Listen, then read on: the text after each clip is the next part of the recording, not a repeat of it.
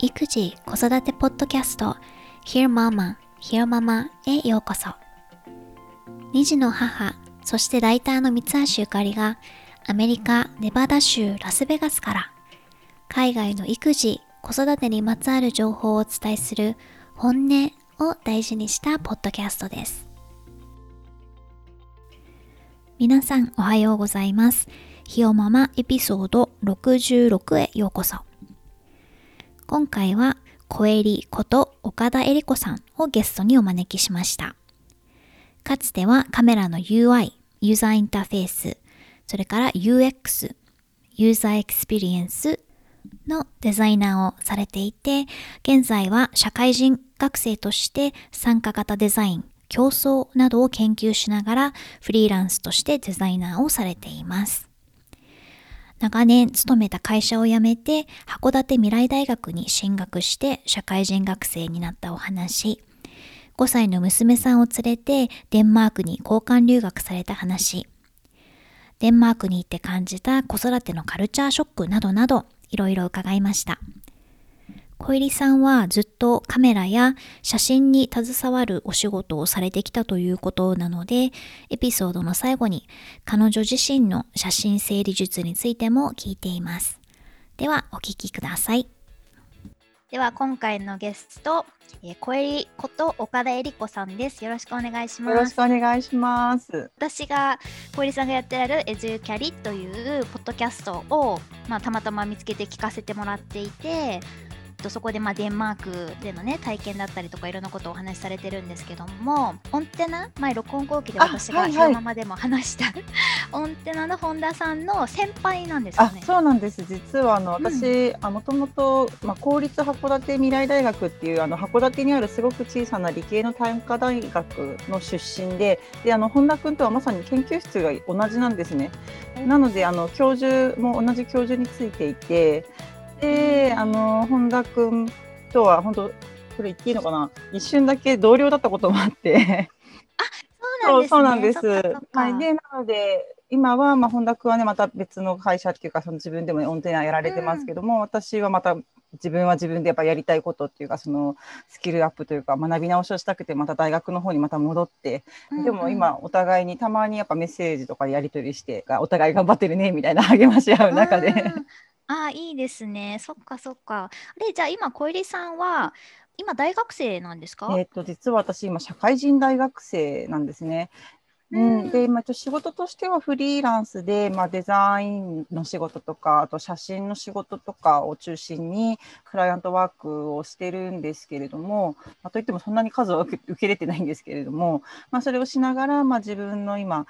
参加型デザインっていう分野なんですけど例えばサービスとかものを作る時ってやっぱいろんなバックグラウンドの方が関わって、まあ、作っていくと思うんですけどもその時にそういった方たちがどうやったらスムーズに自分たちの意見を交換して対話をしてなんか一つの物事に向かっていけるかっていうその場のやっぱデザインっていうのはすごく重要だなと思っていてこうまあ、ぜひちょっといろいろ自分なりにま追求したいなと思って大学院の方に戻ったんですね。うん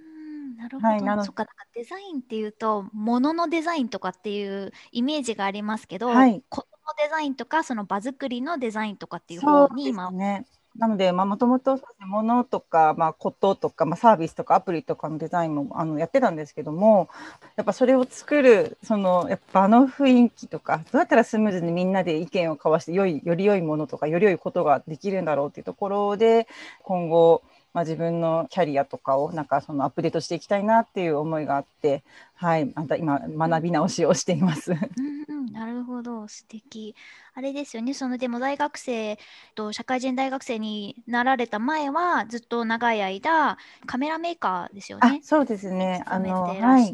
キャノンって会社でずっと今でいうまあデザインリサーチというまあユーザーさんとのことを調べて、まあ、どうやってそのデザインに反映していくかっていうようなまあリサーチ業務から、まあ、その UX デザインとか UI のデザインをずっと本当14年ほどですね会社でやってたんですけど、まあ、同じまあデザインの部署の中でもやっぱ職能がいろいろ分かれてて、まあ、そういった意味では私は3つの部署をその中でも、えっと、渡り歩いてずっとまあデザインの仕事を、まあ、キャノンの中でしてたんですけれども。であれですねじゃあそのキャノンにいらっしゃる間にと妊娠されて出産もされて、はい、でまた職場復帰されてっていう流れってことですね。はいそうですねなので、私の結構やっぱ大きなターニングポイントとしてやはり子供が生まれたっていうのはやっぱ人生のすごく大きなターニングポイントで。もともと写真がね好きで、まあ、そういうメーカーの方に、まあ、仕事であのデザインの仕事してたんですけれども子供が生まれてなおさらあ写真ってすごく素敵なね業界だなと。こんなになんかつぶさんに毎日毎日やっぱ表情ってね変わるじゃないですか子供って。なんかそれを捉えられる素敵な製品を私はデザインしていたんだっていうことに改めて気づいて、でもねそうするといざ周りのママ友を見回してみると意外にやっぱ皆さんカメラ使ってないんですよねもうすでに。あスマホってことですか？そうですね。でスマホ、うん、でスマホにしても結構もったいない使い方をしているというか。そう。でそれでなんかでそれを見てあこれはなんかぜひなんかみんなにもっと例えば結構皆さんカメラが持ち腐れになってる状態の方が多かったりとかもしたので、これもちょっとこういうふうに使うとすごくいいんだよとかやスマホも撮る時も例えばこの機能をオンにしとくだけですごく良くなるんだよとかなんかそういうことを、まあ、育休中に伝えることをし始めたんですね。でそうしたらご縁があって本当今住んでるのがあの川崎なんですけど川崎の、まあ、近隣のカルチャーセンターとかでちょうど本当女性のなんかその写真の先生を探してるみたいなあのことがあって本当育児休業中なんですけども、まあ、本当単発でその写真の先生を、まあ、主にママ向けにするっていうことをしてたんですね。そうするとやっぱそこで、まあ、自分がキャノン時代には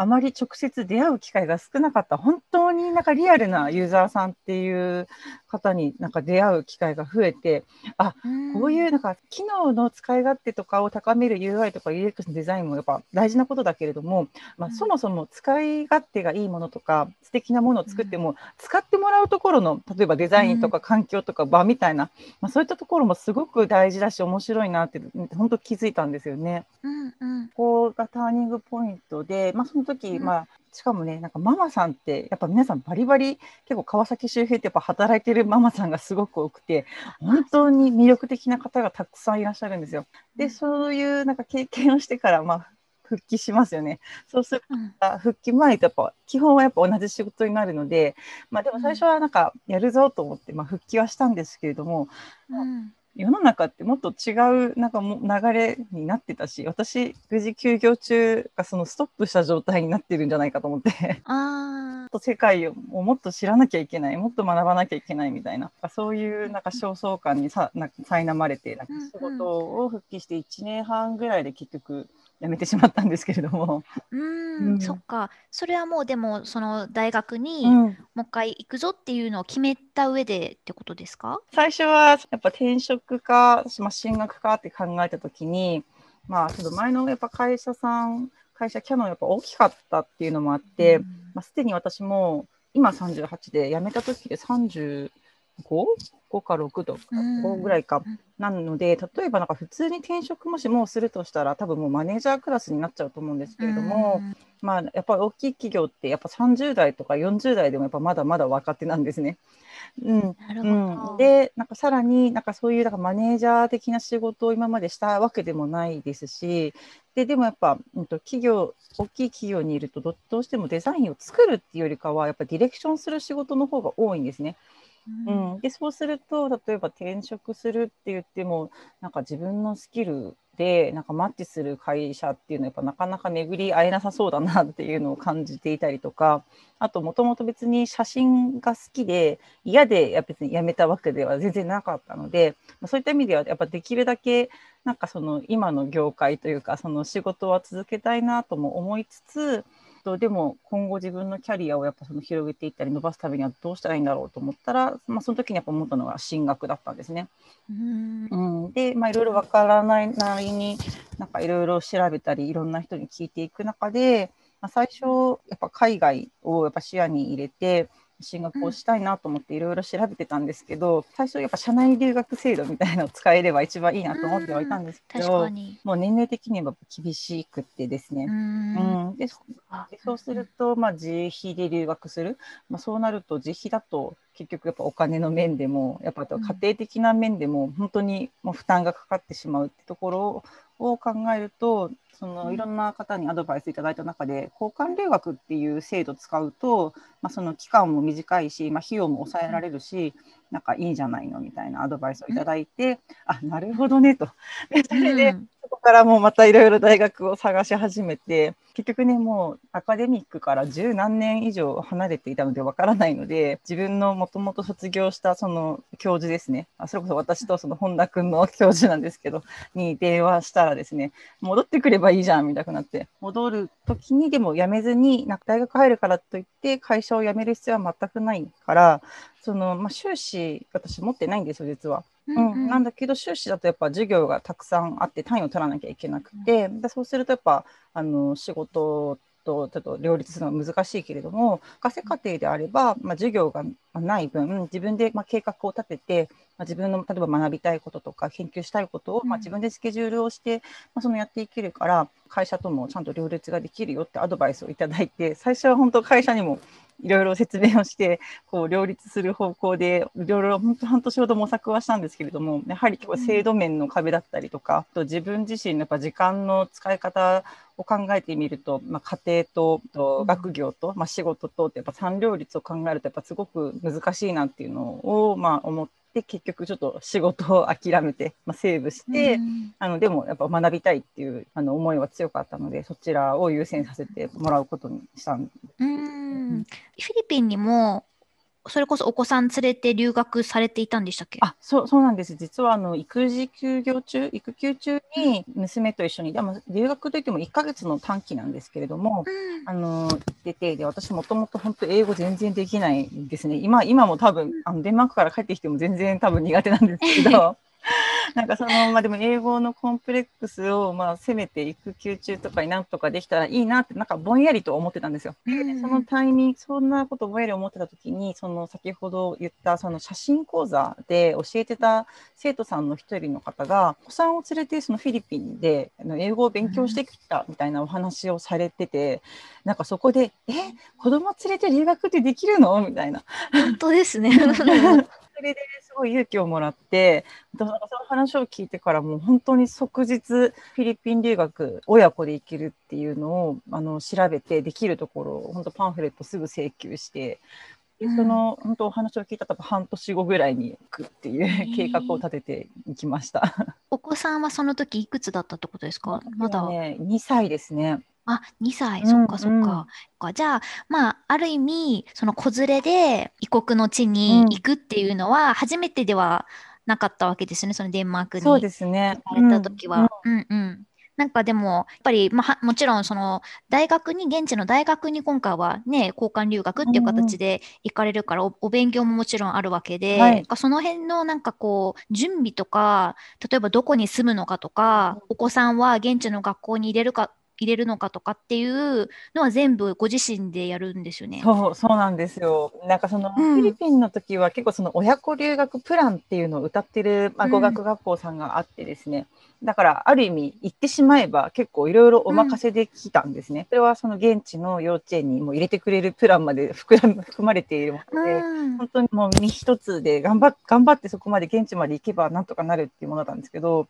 まあでも多分それを多分一回挟んでるおかげだと思うんですけど、デンマークの場合は、とりあえずデンマークに行ける切符さえ手に入れてしまえば、うん。あとはどうにかして多分情報を探せば なんとかなるだろうと。本当でもがむしゃらに調べて、あとはあれですね、北欧ってやっぱりその日本にいると最初すごく子供に優しい国とか教育すごい熱心な国みたいなイメージがあったっていうのと、うん、ちの教授も、まあ、今思うと教授も結構のんきなんですけどいやそんなあの福祉がすごいね幸福祉な国だから絶対助けてくれるから大丈夫だよって感じで 本当軽い気持ちで言っといてみたいな感じだったんですけど。蓋を開けてみると私が行く大学はそれこそ私の今現在所属している函館未来大学と同じような、まあ、デンマークでも唯一の単科大学で系の小さな大学なんですけどでその中にデザインの部門があるっていうところで本当私の今いる函館未来大学とすごく似ている ITU って大学だったんですけども小さい大学なので、まあ、そもそも大学生とか先生向けの育児施設なんてものやっぱないし、うん、うん、隣にあった大きい総合大学あったんですけど そっかそっか。だからもう本当現地に行く前から、まあ、それこそね Google マップでいろいろ探したりとか、うん、まあ現地にいらっしゃる日本人の方でやっぱそういう育児とかの事情に詳しい方に、まあ、事前におきいろいろ情報をお聞きしたりとかして、まあ、探してはいたんですね。けど結局その幼稚園も待機リストっていうのがやっぱあちらにもあってです、ね、あそうなんです、うん、それにまあ入るためには結局はその住民登録番号っていうのがないとそもそもリストに入れてもらえないっていうことが分かってから、うん、もう住民登録番号を取るためには何が必要だって調べたら今度やっぱ現住所が必要。あ家探さなきゃみたいな。その家もあの最初寮を借りれるってお話だったんですね。けど私の場合あの博士後期課程、その PhD 課程での交換留学だったので、やっぱそれって結局日本って PhD の過程でもやっぱ学生扱いなんですけどデンマーク、まあ、他の欧米諸国もそうなのかもしれないんですけどあっちだともう先生とかスタッフ扱いなんですね。なのでその量は貸せないんだよって言われて「貸せないの?」みたいな「でも貸せるって書いてあったじゃん要項には」みたいな。感じで慌てて家も探し始めっていう感じでもう、ん、本当準備している時は本当に頭がおかしくなりそうなぐらいいろんななんか書類ととなんかやり取りと同時並行で探してでも家はですねデンマークって家探しその賃貸専用の住宅っていうのがあまりないんですよ。大体皆さんと成人してからすぐぐらいもう皆さん自分で家を買うんですね。なので、まあ、誰かの本当お家にを借りるか、まあ、ルームシェアしている方のところにこうお邪魔するかみたいなその量が使えない場合はなんかそういう選択肢があるんですけど、なのでそうすると SNS で本当家を探すっていうのが主流で。Facebook のなんかそういう部屋探し専用のコミュニティですとか、あとはデンマークでも結構日本のことを好きな人が交流してる、そういうデンマークと日本の交流コミュニティみたいなのがあるんですけれど、まあ、そういったところにですね、もう恥を忍んで、もうこういう理由で娘と一緒に行くと、で、あの部屋を探してますみたいなのを全部条件を書いてですね、投稿して、結局はそれ経由でご縁を見つけて、あのルームシェアっていう形であの家を見つけました。うん、なるほど。知りたかったのが、当時デンマークに行かれた時に娘さんは5歳なんでしたっけ？あ、そうです。5歳ですね。ちょうどなんか年長さんですね。で、その話をどういうふうになんか娘さんに対してしたのかなってママと一緒に、うん、行くっていうことをなんかどんな風に伝えてなんかどんな反応だったのかなって。なんか最初小出しにデンマークっていう国があってねみたいなちょこちょこ情報を。ちょこちょこ情報をインプットしていくかですね。でなんか例えばデンマークっていう国は冬寒いらしいけどでもすごくアイスが美味しいみたいだよとか。いいとこいろいろそうですね。とかなんか、うん、ななんだろう。美術館とかまあ、そういう子供がたくさん遊べるところがあるみたいだよとか、こう写真とかをちょっとずつ小出しに来てですね。で、娘も多分なんとなく、えー、すごく行ってみたいみたいな、行ってみたいよねみたいな。なるほど。でもそれはいいですね。まず、まあ、好奇心をね、うん、そそるようにして、うん、そっかそっか。じゃあまあでもママと一緒に行くし、まあ、不安っていうよりもじゃあ楽しみっていう気持ちの方が大きい感じだったのかな。そうですね。それこそフィリピンに行った時はちょっとやっぱホームシックっぽくなってしまったことがあったんですよ。でやっぱお父さんに会いたいみたいな。うん、感じもあったんですけど、2歳っていうね、そうですね、でもなんか年長の本当時は全くホームシックは多分なくて今あるその目の前のなんか新しいもの目新しいものになんか全て夢中みたいな感じでしたね。うん、性格にもよると思うのでそういった意味で私も娘の性格にはすごい助けられてると思うんですけど。ねなんかデンマークに行かれて生活を始められって感じたなんかこう受けたカルチャーショックみたいなのってなんかありました？一番のカルチャーショックは何かな？あでもやっぱその子供同士がまあ喧嘩というかやっぱ言い争いみたいなことをやっぱしてる時があると、やっぱ日本だとどうしてもやっぱお互いの親とかがやっぱちょっと介入すぐ介入してしまいがちだと思うんですけどデンマーク全然介入しないんですよね。本当いやでも一応多分ちゃんとケアはしてるんだと思うんですけどいや基本本当親は子供の喧嘩にはノータッチというかで例えばあと幼稚園とかでなんかインシデントレポートとかが入ってきた時も一応なんかこういう経緯でちょちょっと押されて怪我したよみたいなのが書いてあるんですけど特にそれについて謝るとか何もないというか。なんかそうなんそうですね。なんかそれは結構個人的には本当衝撃であなるほどみたいな。えー、えその親が介入しないっていうのは例えばなんだろう公園とかで子どもたちが遊んでる時とかに、はい、かもう本当に子供たちは子供たちで別に やっててママたちはママたちでお話ししてるみたいなこういう感じなのかな？あでもママ友同士でなんかその例えばお話をしてて、うん、それで夢中で子供たちをほっとくとかそういうのではなくて全然、うん、うん、やっぱその子供が遊んでる様子とか喧嘩してる様子やっぱ見てるんですけど、うん、なんかそその成り行きを見守ってるっていうんですかね。そう私はやっぱついついついついなんかこういろいろやってやってしまいたくなっちゃうたんですけどその忍耐力というか待つ待つ覚悟があるというか、うん、なんかそういうのはすごく面白いなと思ったしデンマークなんだなって思いましたね。違いますね。そうですね。まあでもある意味だから子供たちが自分たちでまずは解決できるかもしれないから、うん、そのそれを信じてるっていうことなんですかね。ああでもそうだと思いますね。なんかやっぱ、まあ、当たり前なんですけど子供にもちょっと意見があるっていうことをちゃんと認めてるっていうような感じがしましたね。ある意味では子供だからどう分かんないでしょとかっていうことじゃなくて、うん、ちゃんとどう思うとか、うん、ある意味だから大人と同じようにあの接するっていうか。そうですね。なんかそういう意味では、そのまさにあの今回ねコロナのパンデミックで。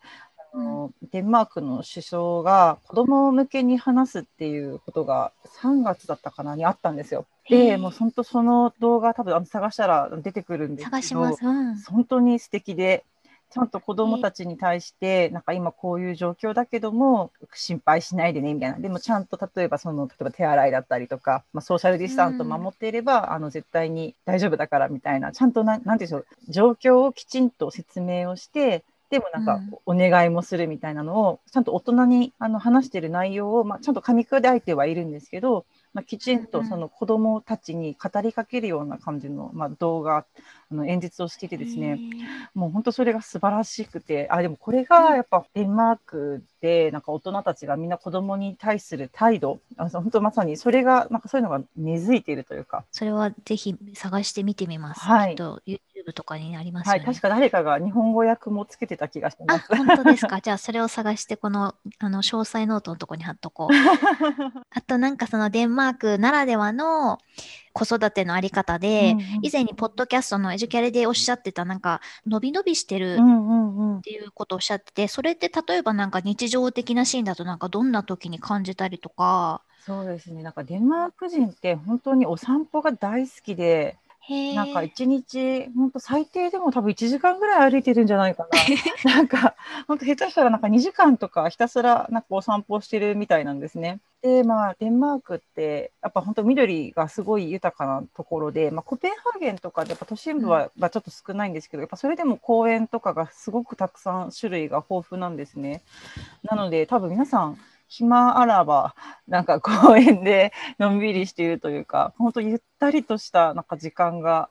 流れているような印象を受けて、で、なんか多分それがお仕事もだし、あの、生活もだし、にな、ね、なんか影響してるんだと思うんですけど、なのでお仕事も多分バリバリ働いてる感じの方ってないんですよね。多分半分以上が確か公務員っていう、まあ、そういう労働人口の比率にも表れているんだと思うんですけど、本当皆さん自分の仕事の範囲、ここからここまでってすごいきちっとしてらして。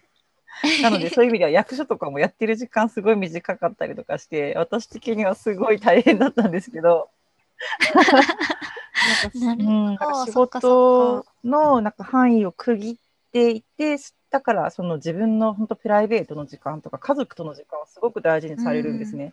なのでもう夕方本当金曜日なんかは3時ぐらいになったらもうオフィス本当人がいなくなっちゃうんですけど、その後の夕方とかにもう家族みんなで公園を一周してなんかお散歩してたりとか、なんかそういうなんかのびのびと本当家族の時間を大事にしているという風景をすごいよく見かけましたし、あと娘が通っていた幼稚園とかでも先生とかもやっぱなんか、私の印象ではすごい伸び伸びしてる印象を受けたんですね。でやっぱその日本でやっぱ通わせてたやっぱ保育園、まあ、すごく、まあ、よくもちろんよくしてもらってるしとてもいい保育園でしたけど、まあ、まあ、皆さん結構時間に追われてるような印象をどうしても受けるんですけど、あのデンマークの幼稚園ではなんかあんまり時間に追われてる感は感じなくてですね。例えば先生自身もおそらく趣味であろう、まあ、ギターをなんか持ち出して子どもの中たちの中で弾いてたりとか。でその中に子どもたちが集まって一緒になんか歌を歌ってたりとか。そういう本当風景が本当ちらほらなんか見かけられたんですね。で私もね別に常に幼稚園にいたわけじゃないけれども、うん、ちょっとお迎え行った時にそういうシーンになんか遭遇したりとか、うん、なんか。なんかすごい伸び伸びしてるなってあの大人も子供も、うん、なんかそのじゃあデンマークの幼稚園に娘さんが行かれて変化ってありました、彼女自身のなんていうのかななんか前よりこうなったとか。なんかでもそういった意味ではまあね私の娘も別にそんな言葉が堪能じゃない状態で言ってるので多分おそらく言葉にできない辛さとかストレスみたいなのは多分抱えてはいたと思うんですけど、でもそれでも例えばお友達とトラブルになったとか、と時に言葉で言えない代わりにやっぱ何かしらジェスチャーなり感情なりを相手になんかぶつけるっていうところは、多分やらないと負けちゃうのでなんかそういったところはやっぱすごいなんか体得してきたんじゃないかなと思ってて。なんか最近すごいなんかびっくりしたというか個人的に感激したことがあったんですけど帰国してから今、去年の4月から小学校1年生になったんですけど、まあ、お友達とやっぱ喧嘩することがあって、でもずっとなんかでも1時間ぐらいかけて例えば叩くのは何でダメなのかとかなんか思いやるのはどういうことかみたいなことを子供ながらになんかちゃんとそのお友達と2人でなんかこう意思疎通してですねなんかちゃんと問題解決をしてたんですね。あなんか会話してると思って。感動して。すごい。そっか。でも確かにその言葉がね、通じない環境、通じにくい環境だと、その分やっぱり努力しないと通じ合えないっていう経験はすごくいきそうですよね。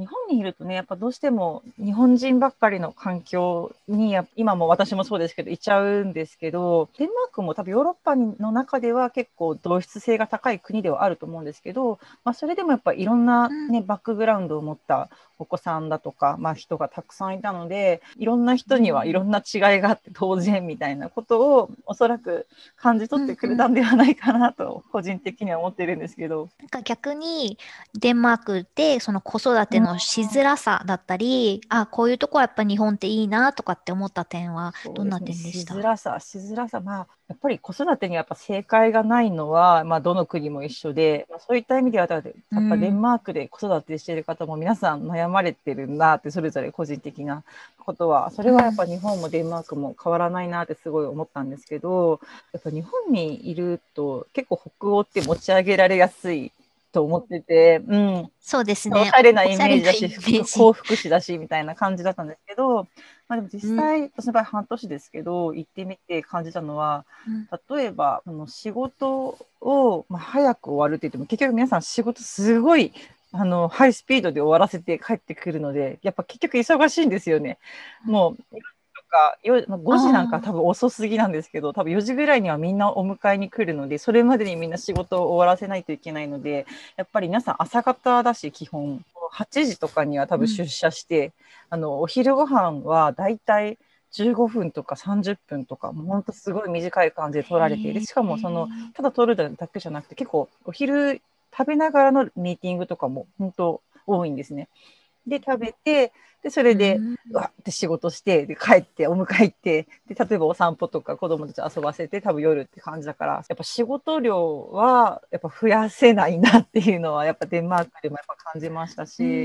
今日へのアクセスは個人的にやっぱすごい日本の方がもう断然いいなって思ったんですけどこちらってすごいやっぱ無料なんですよ、基本は。無料なんですけど、でも基本やっぱで、うん、と病院を選べなくてですね基本もうかかりつけ医っていうのが決まっていて日本でいう健康保険証に相当するイエローカードっていうものを、まあ、国民一人一人あの発行されるんですけどそこにもう電話すべき番号が書いてあるんですね。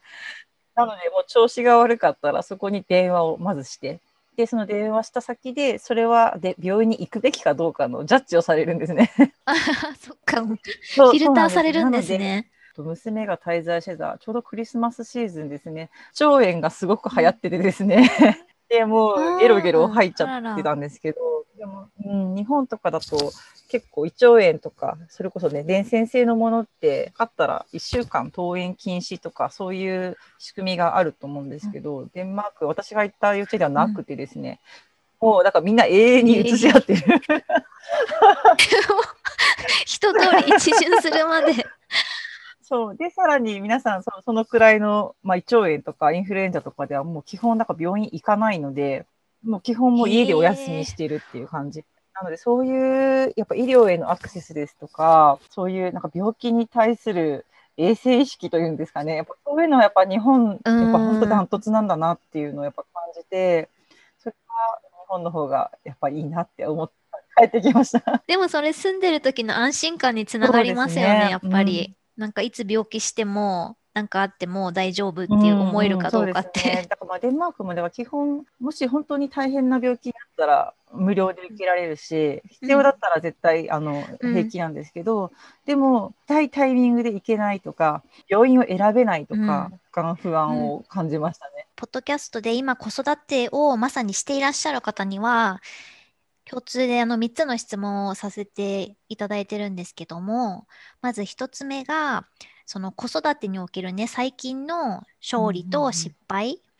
うん、どんなに些細なことでもいいんですけど。先月ですね、あの私の大学時代の友人で、あの結婚式をちょっと今このコロナの影響でもう延期の延期の延期って感じでちょっとなっちゃってるあの友人がいるんですけどその友人がまあ結婚式は延期になっちゃってるんだけど前撮りだけすると。でその前撮りの撮影されてる風景をなんか撮ってくれないかって言われて、でそれででもなんかその撮るついでにその本当に仲のいい友達だけ呼んでちょっと食事会みたいなのをしたいっていうので呼んでもらったんですね。で、その時に私もすごい張り切っちゃって、前撮りの様子をたくさん撮影してたんですけど、うん、そのタイミングでその神父さん、あ、友達はあと新郎の方なんですけど、うん、で、神父さんとその神父さんの仲いいお友達の、なんかいい雰囲気の写真が、なんかまさにこう撮ってて、あ、かわいい、かわいいよって感じでバシバシ撮ってた時に娘が入ってきたんですね。で、なので、なんか最初、まあ、娘も入って入れて撮ってたんですけど、せっかくその神父さんのお友達だけでやっぱ撮ってほし撮撮りたかったので、なんかもう思わず邪魔って言っちゃったんですよね。そうするとやっぱ娘もやっぱへこんじゃって、しばらく口聞いてくれなくなっちゃって、で、こっちがやっぱ思い起こすと、ちょっとどいてくれるとか、やっぱもうちょっとやっぱ優しい言い方ができたのに、とっさになんか出る言葉がそういう、なんていうんですかね、やっぱ強くなっちゃう。もう本当それはもう毎回反省なんですけど、うん、本当やっちゃったなって、うん、最近思うところですね。うんうんーリーはあれですかね小学校になったってことで学校に一人でやっぱ登校登下校するようになって送り迎えっていうことから解放されたっていうのが勝利ですかね。基本本当家の玄関で行ってらっしゃいって言って本当だからもう最近私とかはまあ旦那さんもですけど今はずっとテレワークなんですけどもう家出てるの娘だけなんですね。もう本当迎えに行かなくても行って帰ってこれるようになったっていうのはすごい勝利ですね。だどれぐらいの距離距離っていうかどれぐらい時間かかるんですか？歩いて？歩いて子供の足だと多分10分ぐらいですかね、うん、片うん。へえすごい。なんか想像つかないです。私まだ子供2人ともまだ小さいので、はい、そんな来るなんていうのがもうなんか夢の夢の いや、でも一人でそうやって歩けるようになったのは本当ここ1年ぐらいなのでもう急激にやっぱ小学校に入るって本当こんなに一気に成長するんだなって感じましたね。うん、じゃあ2つ目の質問が、はい、自分の親がしてくれた子育てで真似したいこと、うん、あとまあ逆に反面教師としてこれはしたくないなっていうことと。ね、真似たいこと難しい質問ですね。あれかな私の場合それこそあの函館未来大学に入学したの私実は1期生なんですよ。おお、そうなんですね。タイミングで入学しているので、うん、卒業生が誰もいないし、そのこの大学がどういう大学なのかも全然わからないっていう、うん、本当未知の状態で応援してくれたことですかね。なんか否定せずに、あ、そういう面白そうな大学があるんだ、うん、じゃあ行ってみたらみたいな感じで、しかもね、一人暮らしにやっぱなっちゃう。っていうのもあったんですけど、まあ、金銭的な支援もそうですけど、うん、応援してくれたっていうのがやっぱ一番ありがたかったですかね。うん、うん、だから娘がねもし将来自分が思いもしないことをやっぱしようとした時に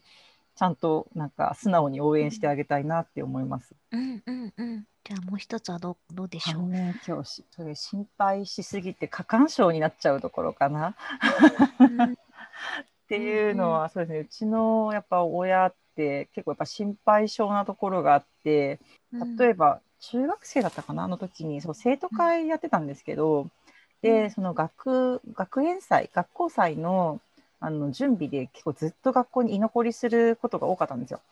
で、ある日多分最後の詰めみたいなところで多分中学生にしてはすごい遅い時間まで残ってて確か8時ぐらいだったかな。なんかその時に、うん、でも他の周りの友達はもうみんなやっぱ残っててでしかも私も残りたくて楽しかったし、うん、なんかずっと作業した時に、うん、うちの親だけがもう文句の電話を学校に入れて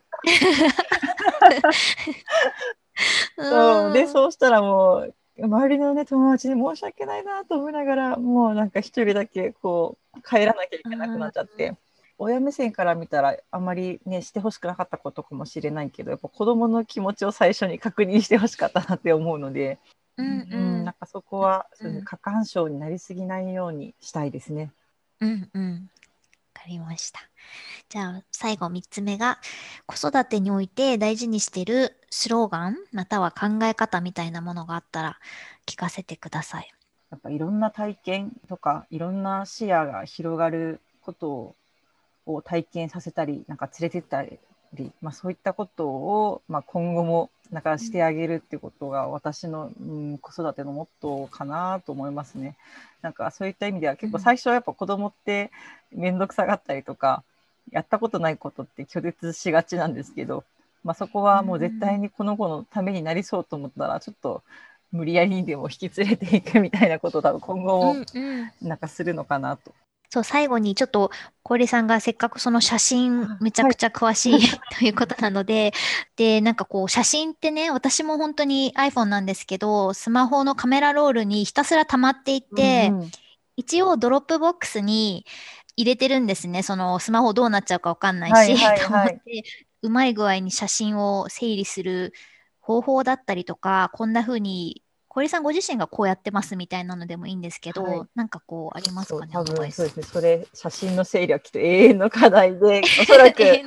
多分カメラメーカー各社もみんなずっと頭を入れて考えている難題だとは思うんですけど私なりの今のあの行き着いたこととしてはもうやっぱ安全な保存場所がないっていうのを、まあ、やっぱ認識するっていうのと、あと完璧な整理方法もないっていうのを やっぱ認識する。でそれでいて、まあ、それは、まあ、ある意味私の今研究している参加型デザインとも一緒なんですけどあのできるだけ多様な保存方法とできるだけ多様な見方とか使い方とかを、まあ、生活の中に散りばめるっていうことですかね。見データが散在しちゃうように見えるかもしれないんですけど